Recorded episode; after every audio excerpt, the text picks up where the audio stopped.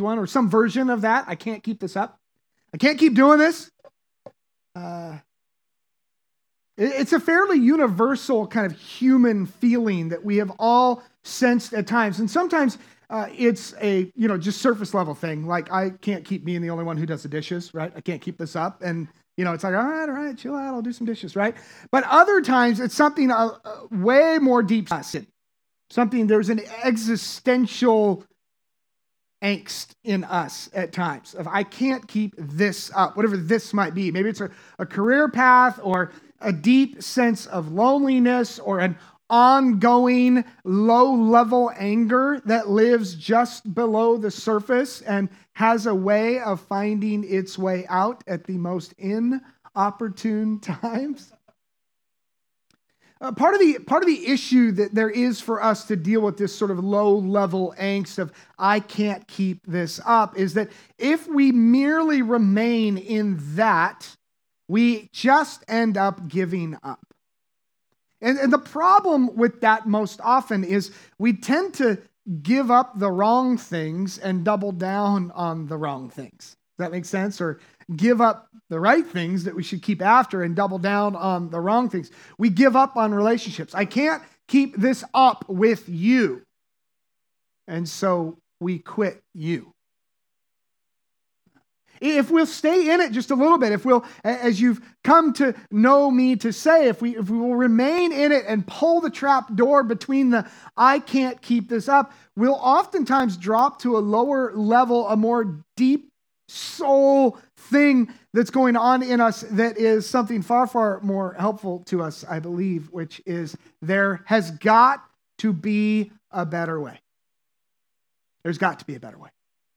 Now, when we start to move to that, we've moved to a little better place. I would argue a place where God can actually do something. If God is real and if He's at work in the world, I am quite confident both of those are true. I recognize that that is not a universal sense of confidence, and I, I respect that deeply. Uh, but my card's on the table. I really believe God is real, and He's at work in this world. And if you and I, if we as a community can get to a place where we say, not just I can't keep this up, whatever the this is, but get to a place of there's got to be a better way, we open up space for God to work in miraculous and marvelous ways. Turn with me to Esther chapter 8 if you're using a copy of the print. Uh, if not, uh, already scanned the QR code behind me, then you're, you're way ahead of the game. Uh, if not, grab that uh, and get there. That's going to get you to Esther chapter 8. And for those who would like just a little bit of a refresher on the story and where we're at in this kind of summer long journey through this really peculiar book of Esther. Um, let me do my best to get you up to speed on the pieces that might matter most for this week. This really bad dude, Haman, has hatched a scheme to uh, murder, kill, genocide all the Jews in the greater region of Persia. Uh, most of the Jews, or at least a good number of the Jews, had been released from their captivity in Babylon in the Persian region and allowed to go back to Jerusalem, their homeland. And, and the vast majority of Jews actually did do that and, and went back. But a lot remained. They had built, they had built lives in Babylon.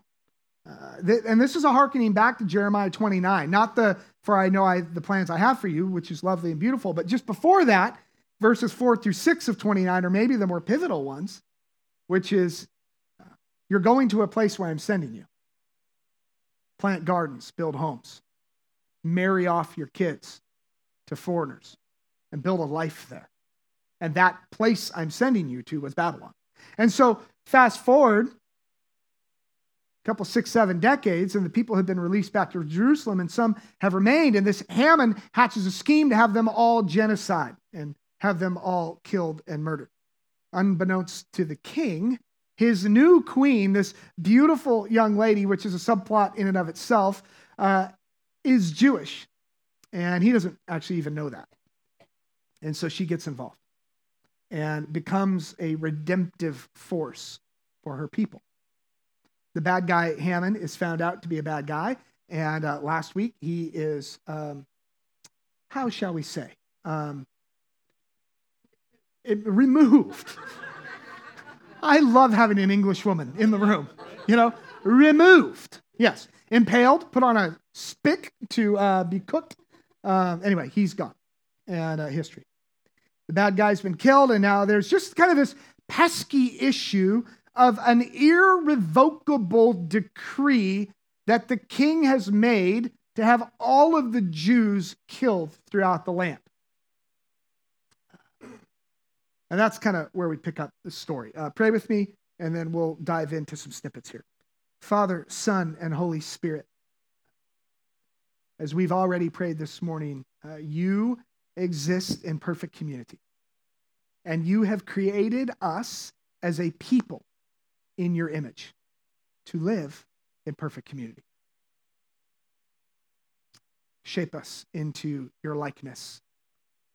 Continue to shape us into your likeness in these moments together, we pray. In Jesus' name. Amen. Okay, Esther chapter 8. For the sake of time, I'm going to jump around a little bit, so hang with me. Uh, for those, um, you got the whole thing in front of you, so you can um, check me out here. But I'm going to I'm going to start in uh, verse 7 for the sake of time here. So uh, then the king Xerxes said to Queen Esther and to Mordecai, Mordecai is kind of her surrogate dad. Uh, I have given Esther the property of Haman, and he has been impaled on a pole because he tried to destroy the Jews. Now, go ahead and send a message to the Jews in the king's name, telling them whatever you want and seal it with the king's signet ring. But remember that what has already been written in the king's name and sealed with his signet ring can never be revoked. We fast forward a little bit into uh, verse 11. The king's decree gave the Jews in every city authority to unite to defend their lives. They were allowed to kill, to slaughter, and to annihilate. Got to help me figure out the difference between those three words. They seem somewhat redundant, but you know, I don't wasn't trained in war, so maybe there's some nuance there. Anyone of any nationality or province who might attack them, their children, their wives, or to take their property of their enemies. Verse 12 the day chosen for this event throughout all the provinces of King Xerxes was March 7th of the next year. Now, fast forward to verse 16 with me. Uh, you may be reading in between, and that, that's wonderful too. But verse 16 the Jews were filled with joy and gladness and were honored everywhere. And catch this is really fascinating. In every province and city, I'm in verse 17, wherever the king's decree arrived, the Jews rejoiced and had great celebration and declared a public festival and holiday, and many of the people in the land became Jews themselves, for they feared what the Jews might do to them. Okay. Whew. A little exhale on that one. I want you to take a minute, and I want to encourage you uh, to process through two things. Um, nobody's going to ask you uh, to share, okay? I'm not going to ask you to share, and I, there's no gotcha. I'm not going to pick on you, okay? But two things. One, um, what are your immediate feelings when you read this? Do you feel immediately? Think deeply. Probably your first response is accurate. What do you feel immediately about it? Emotionally.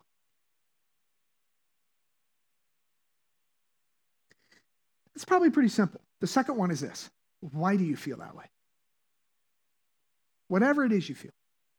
Maybe like the Jews, in that you feel joyful and celebratory, that they're maybe you feel something different. What why do you feel that way? Well, I don't know, Stu. Well, take a minute. Why do you feel that way?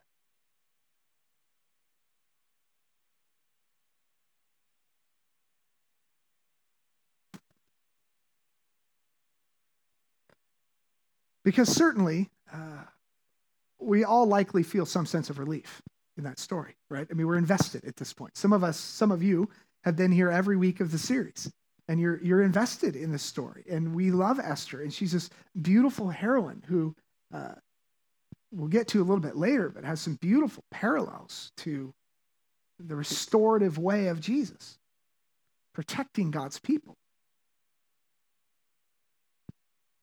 Maybe you feel joy with the Jews. Maybe you, you find yourself coming to that side and you think, yeah, I, I feel great about it. Maybe you feel all kinds of conflicting feelings as well, right?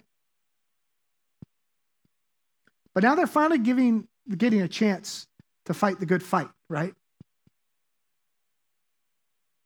I mean, in fact, even their own sacred texts that they would have at their disposal, uh, orally through friends sharing it, uh, and some pieces had been written down by now that maybe they had seen come to their village or, or had heard about in Jerusalem. Even their own sacred texts have story after story after story of God protecting them in some fairly wild and amazing ways. Even all the violence from the Old Testament would often appear at first glance to have been sanctioned by God Himself.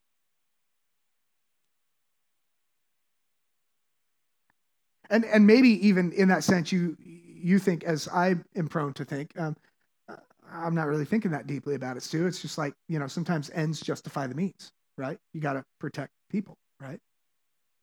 Or lesser of two evils, right? We often use that kind of language in our world and culture. Well, it's the lesser of two. I've only got two choices. I'm going to choose the lesser of the two evils, right? Or maybe, you know, win or lose, I'd rather win. I'm a pretty highly competitive guy. I just lost uh, a fantasy league for the first time in um, 6,000 years. I've no, no, I mean, it's been a long time, and I, I lost a fantasy league in a sport I love, and um, I'm not speaking to any of those friends anymore. Um, I'm a competitive guy. So, you know, win or lose, you give me the option between winning and losing. I'd rather win because I'm a pretty gracious winner. Hey, come on, haven't you haven't you done this? The tropes go on and on and on. I think any conclusion consistent with that as it relates to this story would be understood, and um, I've certainly felt it as well. After all, the way of this world has proven that that is the way of this world. That's how we get things done. But the whole story of Esther begins to paint a little bit of a different picture for us as we remain in it. We get this picture of Esther that's been developing for many weeks, and, and many of those who've stood on this stage and, and shared thoughts about it have shared this sort of parallel and this kind of at least snapshot of this messianic picture that really runs a thread all the way through the Old Testament. The, these little snapshots of what a messianic character looks like, what a deliverer and a restorer looks like. And Esther presents for us this beautiful snapshot of somebody who is a humble one, but who rises to influence and who delivers hope to their people who are vulnerable. So it's a very kind of Jesus y looking messianic picture. She serves as a glimpse to the person and the Messiah of Jesus. Given a glimpse of how Esther gets it done and how that world and culture would allow for things to get done. It comes into frame, and even the story that has confused me for decades of Peter in, in the garden with Jesus after Jesus is like, hey, just wait here and pray. And he falls asleep, wait and pray, and he falls asleep, and wait and pray, and he falls asleep. And then they come to arrest, and now all of a sudden Peter's wide awake. Have you ever noticed that? Like, why aren't you sleeping now, pal? Well, because now I can hurt somebody. And he grabs the sword and he cuts off the ear and jesus looks at him and I, I part of i mean this is just stu's revised version but part of it's like oh now all of a sudden you're awake huh wow you got a red bull in you didn't you heals the ear this isn't how we do things in my kingdom but one would be forgiven for thinking that way because this is the way of the world if you're going to break up with me i break up with you first right? If you're going to leave me, I leave you first. If you're going to pick on me, I pick on you first. If you're going to litigate me, I sue you back. If you swing at me, I'll swing back. If you yell at me, I'll yell louder. Right? Even in traffic, if you speed up to get in my lane, I speed up next to you. I mean, haven't you done? We did just this morning. We had this. Uh, my youngest Aaron has his permit. We're driving here this morning, and he's trying to change lanes, and these guys just keep speeding up, speeding up, speeding up. And what do I tell him? What any good parent would, you know, just move over on him. Rubbing his racing, right? Right. It's a bit of a build-up. I, I you probably kind of get where I'm going a little bit here. Um, and and the simple fact is this: this kind of way of living that we see here, it's not sustainable. You can't actually be human. If every time you wrong me, I wrong you back, that we can't be human because it will just right. Someone ends up dead. It's pretty hard to be human when you're dead. You know, you're dead. Like it, I'm talking about eternity. Don't send me an email. You get my point. Of course, history has taught us that this kind of logic is what leads our lives, but we know, like we know, that violence begets violence. We know that coercion only leads to more coercion. We know in an argument with a loved one or spouse that if we just scream louder, Never in the history of the world has somebody said, you know what, you're making an excellent point there. I humble myself. No, this never happened. Right? It's like somebody's angry in your house, you tell them just calm down. How does that work when you say that? Does that is that where you're laughing? So I'm guessing it doesn't work for you either. Um, you know, just calm down. It's going to be fine. We know that greed will never satisfy. It will only lead to more greed. We know these things, like we know them here. And chapter 8 summons us to see it play out. It, chapter 8 is not a playbook for living, friends. Chapter 8 is a vision of a spiraling society in desperate need of a Messiah. Maybe your initial feeling when hearing the story read or reading the story was something in the ter- territory of like we just we can't keep doing this. Like humanity can't keep doing this. And i think you would be right. And as a society that has lived through a couple of world wars and a whole bunch of other stuff that most of us civilians don't even know happened we know that it just begats more of the same. So when jesus arrives on the scene and begins his ministry he delivers a new way to live. The two can't live in harmony. I can't coerce you and overpower you and live the way of Jesus. They don't work. The economies are different. It's like arriving in a foreign nation with Canadian coins. They don't take Canadian coins in Canada. I mean, it's like the most, sorry, Canadians, but it's like the most worthless currency on earth. Like, it will get you nowhere. Jesus, in the early stages of his ministry, takes these new followers who have sort of glommed onto them, and he goes, Hey, let's go up the mountain that overlooks the city. And this is a beautiful picture. I've not been to the Holy Land. Anybody been to the Holy Land yet? Yeah, we're not friends anymore. Um, no, I want to go so bad. But uh, so you'll you'll know this better than I. I should have you come share it. But he takes him up on the Sermon on the Mount. He takes him up to the hillside nearest the city, as I understand it, and up there overlooks the city, as if to say, "Here's everything the world has to offer you." And then he starts in on this revolutionary teaching that says, "God blesses the humble; they get everything." What? No, he doesn't. God blesses the greedy. They get everything. Like Jesus, like I'm looking down at the city. Like, look at the houses. Like the greedy win. Who is this young rabbi? This guy, where, what in the world? He goes, no, no, no, wait, I got more. It gets worse. Uh, and he carries on. He goes, God blesses those who hunger and thirst for justice. Some translations say righteousness. Justice, righteousness. Hunger and thirst for it. Not hunger and thirst to get mine. Nope, that's not what God blesses. He says God blesses those who work for peace. And all of that in these early stages of Matthew chapter 5, up on this mountain. And later on in that same little conversation, or not little, it's a big conversation, but later on in that same conversation, Jesus goes into greater detail in some of these same ideas in Matthew 5 38. He says, You have heard the law that says the punishment must match the injury an eye for an eye and a tooth for a tooth. But I say, do not resist an evil person. What? What are you talking about? If someone slaps you on the right cheek, offer your other cheek also. If you're sued in court and your shirt is taken from you, give your coat too.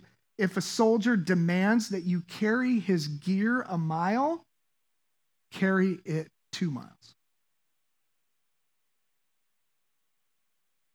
For those of you who are buffs on the U.S. Constitution, and I love it dearly, and I love our country, this flies in the face of even some of that. And we have to contend with that, that the way of Jesus is a different way. It is an offensive way to the way of the world. Now we can, you know, argue around it, and I'm great at that. I mean, you know, just create my own little world, you know. Well, you know, greed is bad after my level of greed, right? Like my level of greed is the acceptable amount, right? Anger is bad, but I mean, everybody's a little angry, right? So, you know, I mean, you can be this angry as long as I don't throw anything. I mean, right? And we, we negotiate these things.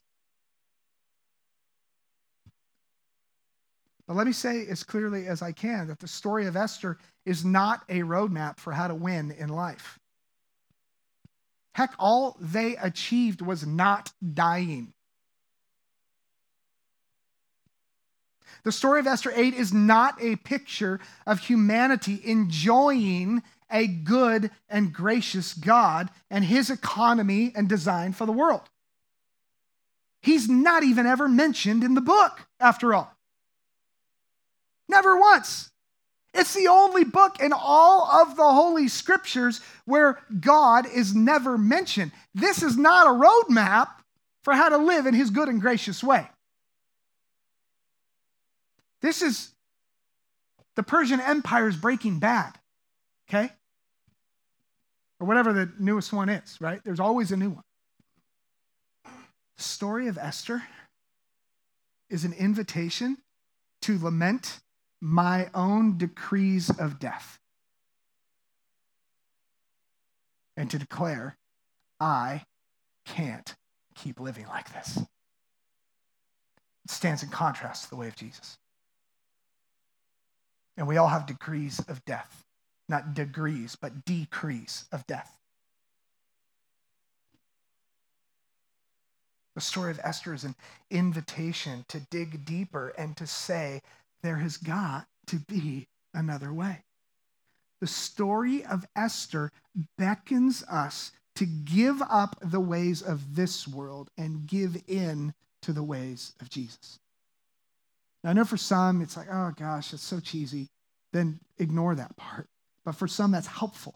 The, the story of Esther is an invitation to give up on the ways of this world and to say, I will no longer use the tactics and the strategies of this world. I will use the way of Jesus. And we have to wrestle with the reality of pragmatism in that. We, we have to honestly own, but will it work? I don't know. Have we tried it?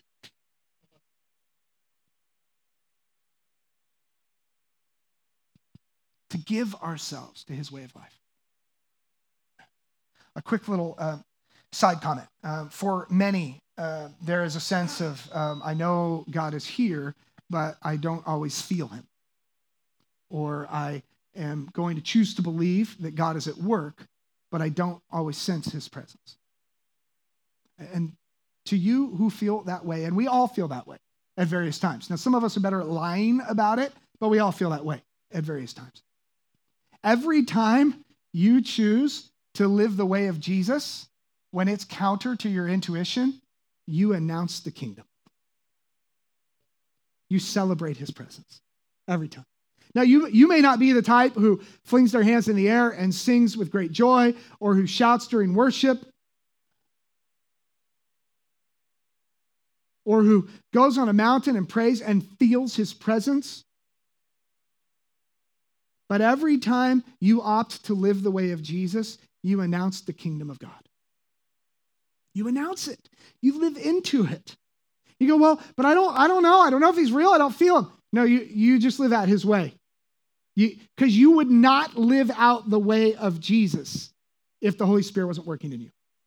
There is just no way. There is no reason to live a countercultural way that works for peace, that pursues humility, that loves and hungers and thirsts for justice. There is no earthly reason to be that kind of person unless there is an outside force we call the Holy Spirit working in you. And so, in those moments you go, man, I just don't feel God, but you know what? I'm gonna, I'm staying on this course. I'm gonna choose the way of Jesus. That's the Holy Spirit, my friend, working in you. Just rest easy. You're doing fine. You're gonna screw up all throughout the day. Just stay the course. He is shaping you in humility. He is developing your hunger for justice. He is encouraging you and helping you do the work of peace. And all of that is made possible through the cross of Christ, which we celebrate at the communion table. We celebrate a different way of living. Yes, we celebrate that our debt has been paid. Absolutely. We celebrate that Christ has risen from the dead and forgiven our sin. Yes, we do. But we ultimately celebrate a different way of living. Because again, and I, am not, I'm not trying to be nitpicky here, but they celebrated the Last Supper before he had died and risen again. So there was a reason to celebrate that table then, and he hadn't died and rose again. Now, it doesn't mean we don't celebrate the cross of Christ and the resurrection. Oh, absolutely, we do. But we can come to that table and actually celebrate a different way of living. And we take that bread, his body, broken for us, and that juice, his blood shed for us, and we celebrate a new way of living. I want to invite the band join me up here or what remains of the band for this last minute or so. The Apostle Paul writes in 1 Corinthians 11 For I pass on to you what I have received from the Lord Himself. On the night when He was betrayed, the Lord Jesus took some bread and He gave thanks to God for it. And then He broke it into pieces and He said, This is my body which is given for you. Do this in remembrance of me. In the same way, he took the cup of wine after supper, saying, This cup is the new covenant in my blood. A new covenant between God and his people, an agreement confirmed with my blood. Do this in remembrance of me as often as you drink it. For every time you eat this bread and you drink this cup, you are announcing the Lord's death until he comes again. The Apostle Paul goes on to say these important words So, anyone who eats this bread or drinks this cup of the Lord unworthily is guilty of sinning against the body and the blood of the Lord. This is why you should examine yourself before eating the bread and drinking the cup. So I want to invite you in these next moments to do exactly that. To take a moment to examine yourself. Not to heap hot coals or, oh, I'm such a terrible Christian. That's so self serving and it will get you nowhere. Um, so that, that's, not, that's not where I would recommend you go. Uh, Rather, I would do somewhat just the opposite to take a minute to reflect on a new way of living that has been made possible through the cross of Christ. To rest in the reality that when your soul cries out, there's got to be another way. The other way is the way of Christ.